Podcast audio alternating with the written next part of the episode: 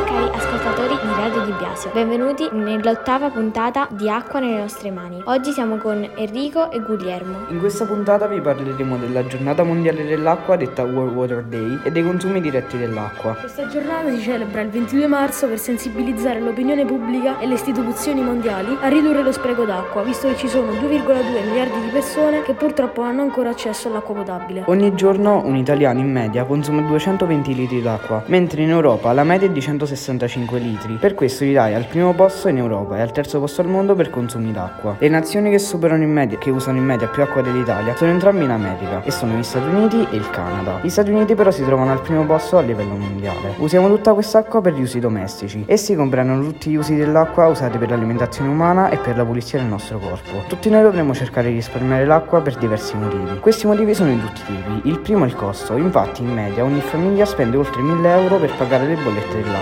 ogni anno. Un altro motivo è perché risparmiando l'acqua risparmieremo anche molta energia. E inoltre dovremmo risparmiare tutti l'acqua perché l'acqua usata inutilmente da noi viene sottratta alle piante e così si, si danneggerà il naturale equilibrio del suolo. L'Italia sta affrontando una crisi idrica in costante crescita. Per assicurare l'approvvigionamento dell'acqua è fondamentale capire dove va a finire e come gestire questa risorsa in modo più efficiente. Cosa può fare l'Italia? Innanzitutto rispetto al 312 a.C. la situazione nella capitale d'Italia è peggiorata, ma per migliorarla basterebbe utilizzare progetti di stoccaggio come scavare grandi laghi per raccogliere l'acqua piovana. Ma questa è una delle soluzioni più banali. Un altro metodo sono i processi di desalinizzazione dell'acqua, ma la soluzione più economica che ognuno potrebbe fare è quella di non consumare l'acqua. I settori principali per cui viene sprecata sono quello dell'agricoltura, quello industriale ma anche l'uso domestico ed è un settore in cui tutti possono contribuire a risolvere il problema idrico. Un esempio è la doccia, anche diminuire la durata da 10 a 3 minuti può farci risparmiare almeno 70 litri a persona. Per fortuna però molti cittadini italiani prestano più attenzione dopo la siccità del 2017 e l'estate calda e secca del 2019.